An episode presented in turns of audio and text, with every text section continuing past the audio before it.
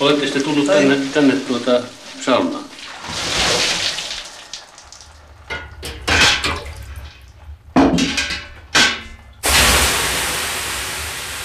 Tämä on niin myyttien jotenkin kudelman ympäröimä koko tämä Tamminiemi ja varsinkin sitten tämä sauna. En usko, että Suomessa on ainakaan 80-luvun tai 80-luvun ennen syntyneillä niin mitään muuta kuin sellaisia jännittyneitä ajatuksia Tamminiemen saunasta ja sen lauteista. Ja kyllä tunsin, miten ne kaikki ajatukset kietoutui munkin ympärille täällä, että ihan mahtavaa päästä tänne ja tunnen suorastaan suurta etuoikeutta saadessani olla täällä. Aika hassulta se kuulostaa, mutta silti se on totta.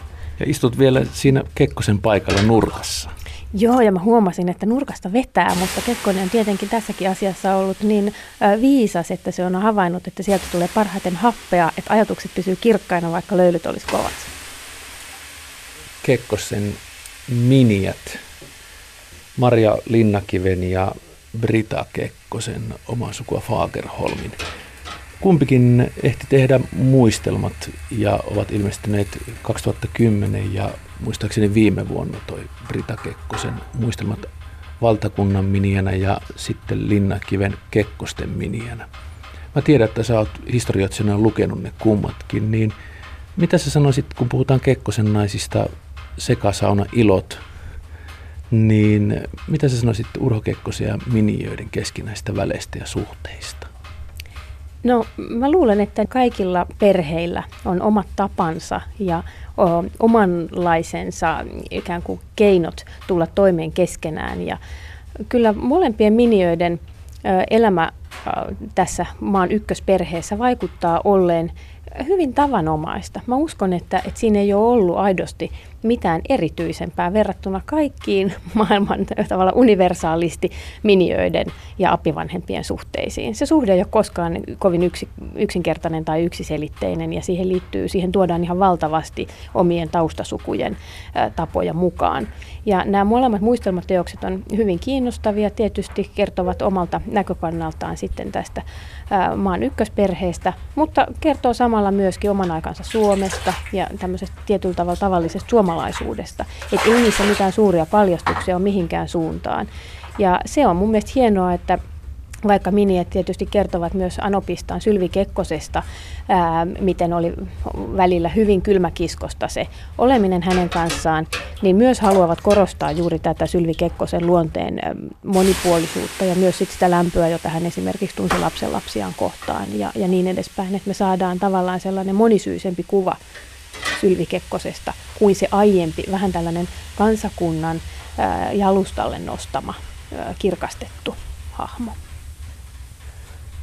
Me istumme nyt täällä Tamminiemen saunan lauteella ja väistämättä mieleen tulee, että pari vuotta sitten kirjoitit historiateoksen Suomalaiset kylpylät, SKS:n kirja. Siinä tarkastellaan kotimaisen kylpylälaitoksen kulttuurihistoriaa ja sen sosiaalisia funktioita, mitä kaikkea siihen kylpylässä käymiseen ja kylpemiseen liittyy. Urho Kekkonen ehti nähdä vielä suomalaisten kylpylöiden loistokautta, mutta taisi olla itse kuitenkin saunamiehiä ja sen takia me täällä Tamminiemessäkin istutaan. Mitä sä itse ajattelet, että kun sä olet myös Euroopan historian dosentti, niin mistä se kertoo Urho Kekkosessa, että hän oli saunamiehiä? No, tämä oli minusta ihan superkiinnostava kysymys, kun rupesin miettimään silloin kylpylöitä tutkiessani sitä, että miten aina toiseen maailmansotaan asti Suomessa vallitsi tämmöinen huikein hieno, kaikki kansainväliset mitat täyttävä niin sanotusti eurooppalainen kylpyläkulttuuri, johon kuului paljon tämmöistä seurustelua ja kanssakäymistä molempien sukupuolien kanssa ja näyttäytymistä, iloista, kepeää, sivistynyttä toimintaa. Ja sitten toisen maailmansodan jälkeen tämä kuihtui tavallaan hyvin dramaattisesti, lakkasi melkein kokonaan. Ja sen jälkeen ehkä enemmänkin vasta sai voimaa tämä ajatus siitä, että suomalaisille saunominen on se tärkein ja identiteetin kannalta merkityksellisin kylpemisen ja peseytymisen muoto. Ja mä uskon, että siinä missä Mannerheim ja Paasikivi edustivat tällaista mannermaista kylpyläkulttuurimiestyyppiä, niin Kekkoselle oli helpompaa sitten omaksua tai tämmöinen vähän alkuvoimaisempi, jotenkin löylyissä pärjäävä uroon roolimalli. Ja jollain tavalla mä luulen, että meille kaikille on helpompi ajatella Kekkonen tosiaan vähän silleen karhumaisesti viskomassa lisää löylyä kiukaalle ja Mannerheimin kanssa. Ehkä jossain korsusaunassa, joo, mutta silti mielikuvat niin kuin hyväryhtisestä upseerista jossakin saksalaisessa kylpyläkeskuksessa on paljon luontevampaa. Että tässä on itse asiassa tosi mielenkiintoinen vertailumahdollisuus näin näennäisen pienen detaljin kautta kuin peseytymiskulttuurin kautta näihin suomalaisiin valtionpäämiin. Tiedän, että olet tullut Suomen Rooma-instituutin Villalante-asiamiehenä ja siihen paikkaan Italiaan liittyy tietenkin paljon romantiikkaa, mutta vuoteen 1950 liittyy sinne myös pieni skandaali, kun Urho Kekkonen oli pääministerinä ja lähti Italiaan matkalle ja ulkomaisissa lehdissä kirjoitettiin juttua, että hänellä on salaperäinen naisystävä mukana.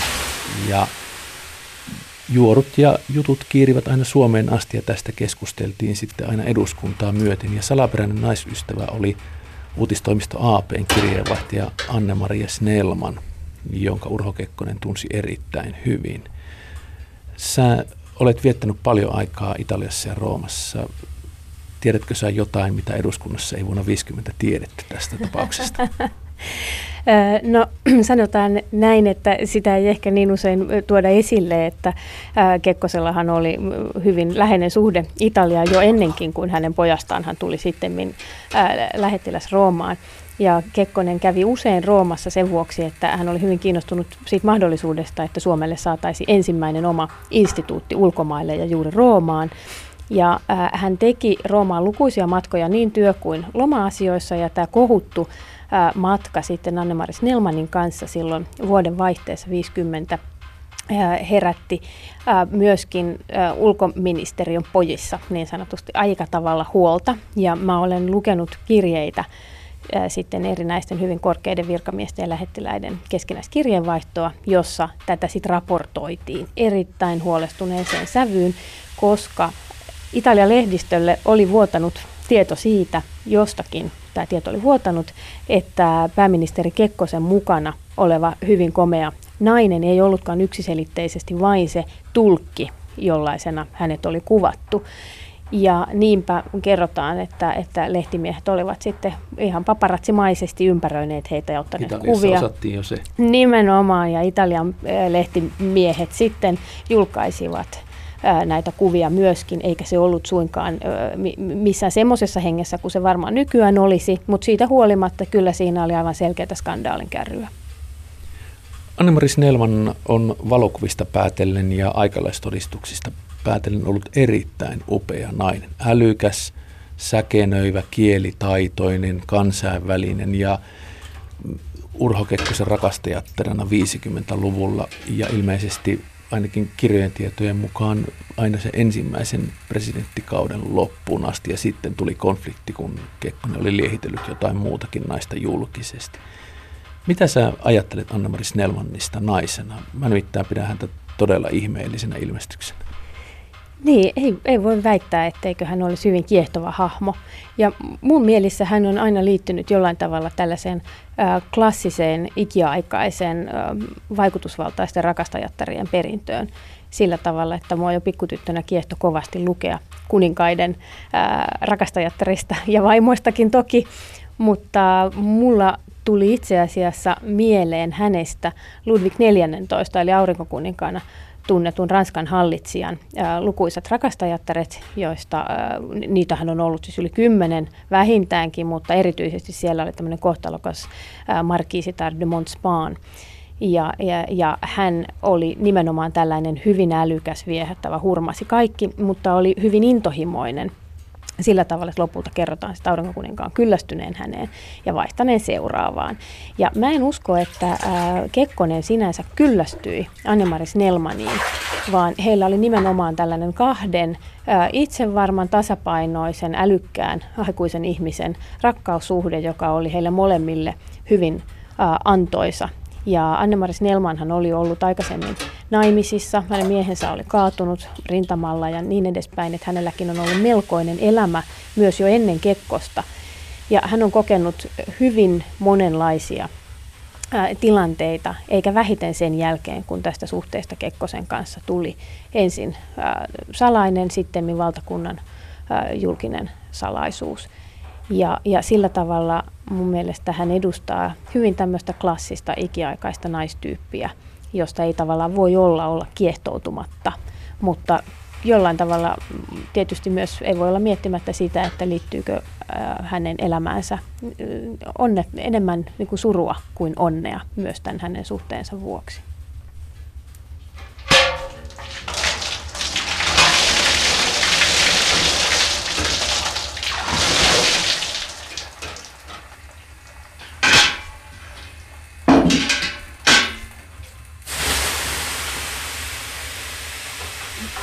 Me puhutaan täällä Tamminiemen saunanlauteilla Kekkosesta ja häneen liittyvistä naisista. Liisa Suvikumpu, sä olet Euroopan historian dosentti Helsingin yliopistossa ja hyvin ansioitunut historioitsija ja olet nyt tässä 40 täyttänyt vastikään, niin sanoppa nyt suoraan täällä lauteilla, että olisiko Urho Kekkonen jossain hänen elämänsä vaiheessa vedonnut myös sinuun miehenä?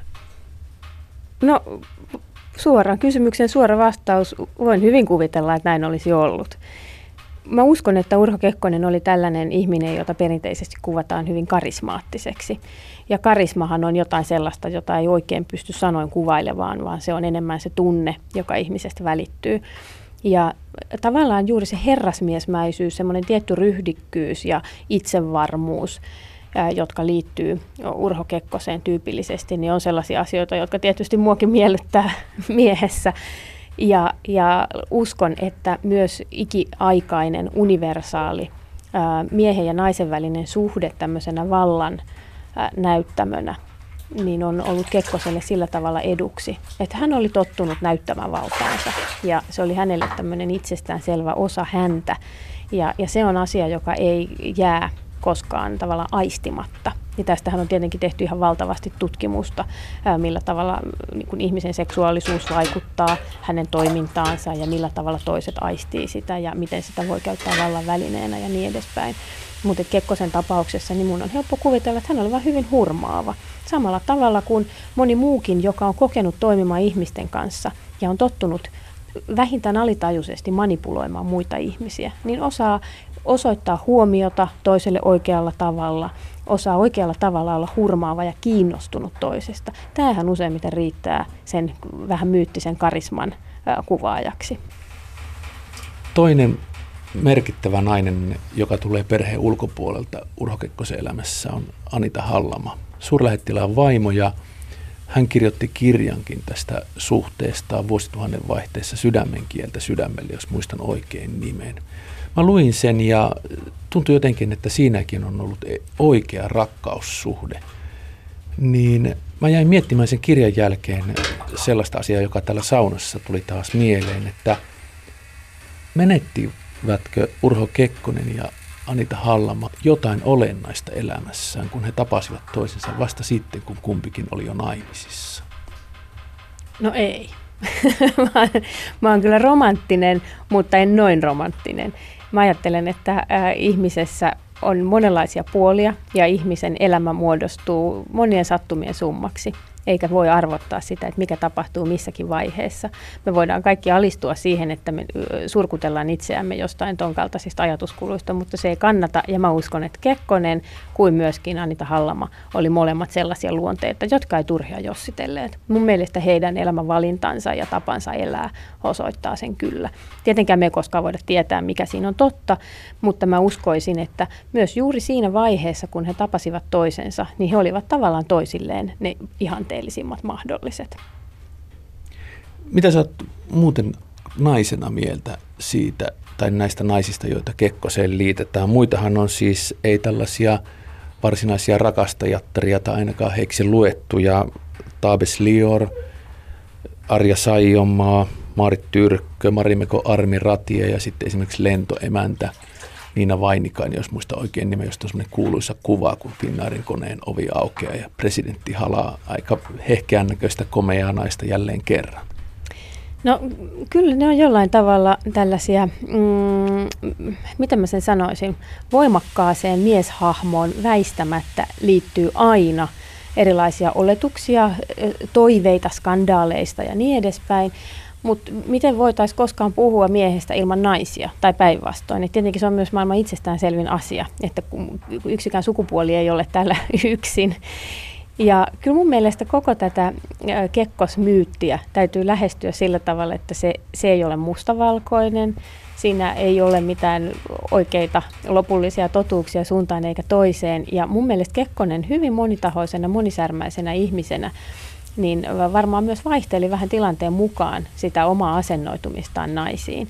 Et toisaalta vaikka hänet tunnetaan tämmöisenä womanizerina, joka käytti tilanteen kuin tilanteen hyväkseen ja varmaan tänä päivänä häntä kutsuttaisiin kähmiäksi ja chauvinistiksi ja puristelijaksi ja niin kuin ties mitä, niin oli paljon tilanteita, joissa hän harmitteli sitä, että ei ole enempää Suomessa esimerkiksi naisia johtopaikoilla. Ja kerrotaan, että hän olisi usein toivonut, ei siksi, että hän olisi halunnut puristeltavaa tai katseltavaa komiteoihin, niin hän olisi halunnut tasa-arvokysymysten vuoksi, että olisi ollut enemmän naisia tällaisissa asiantuntijatehtävissä. Ja sitten toisaalta näiden sun mainitsemien tällaisten vähän niin kuin kohukaunotarten ohella, niin tietenkin Kekkosella oli tosi paljon myöskin ammatillisesti naisia työtovereinaan. Hertta Kuusisesta. Esimerkiksi Pirkko Työläjärveen, joka oli lukuisia kertoja ministerinä ja niin edespäin, hän kunnioitti ja arvosti heitä erittäin paljon. Ja mulla on henkilökohtainen tieto tämmöisestä nuoresta virkamiehestä, joka nuorena juristina oli päässyt esittelemään ja sitten ministeriöstä presidentille jotakin asiaa ja kertoi, miten siitä polvet tutisten odotti siellä, että hän pääsee sinne presidentin huoneeseen ja presidentti sitten allekirjoitti paperin, kuten kuuluukin, eikä siihen asiaan nimenomaan liittynyt yhtään mitään sen enempää. Ja tämä on tietenkin aika ilmeistä sellaisille, jotka itse joutuvat tekemään niin paljon töitä, kun Kekkonen väistämättä joutui tekemään loppuun asti. Et eihän hän nyt siellä mitenkään maanisesti kulkenut nipistelemässä tauotta jokaista eteen tulevaa naista, vaan päinvastoin kunnioitti, arvosti heitä erittäin paljon, käyttäytyi pääsääntöisesti erittäin herrasmiesmäisesti. Ja ilmeisesti niin kuin myös näiden rakastajattarien ja muiden naisten kanssa, vaikka suhde loppui, niin suht hyvissä väleissä. Niin, tämä on totta. Ainakin Anne-Marie Snellmanillehan Kekkonen myösi vielä korkean kunniamerkinkin sitten jo pitkään heidän suhteensa jo päätyttyä. Ja tämäkin kertoo juuri siitä kunnioituksesta, jota Urho Kekkonen selvästi tunsi elämänsä naisia kohtaan ja kaikkia naisia kohtaan.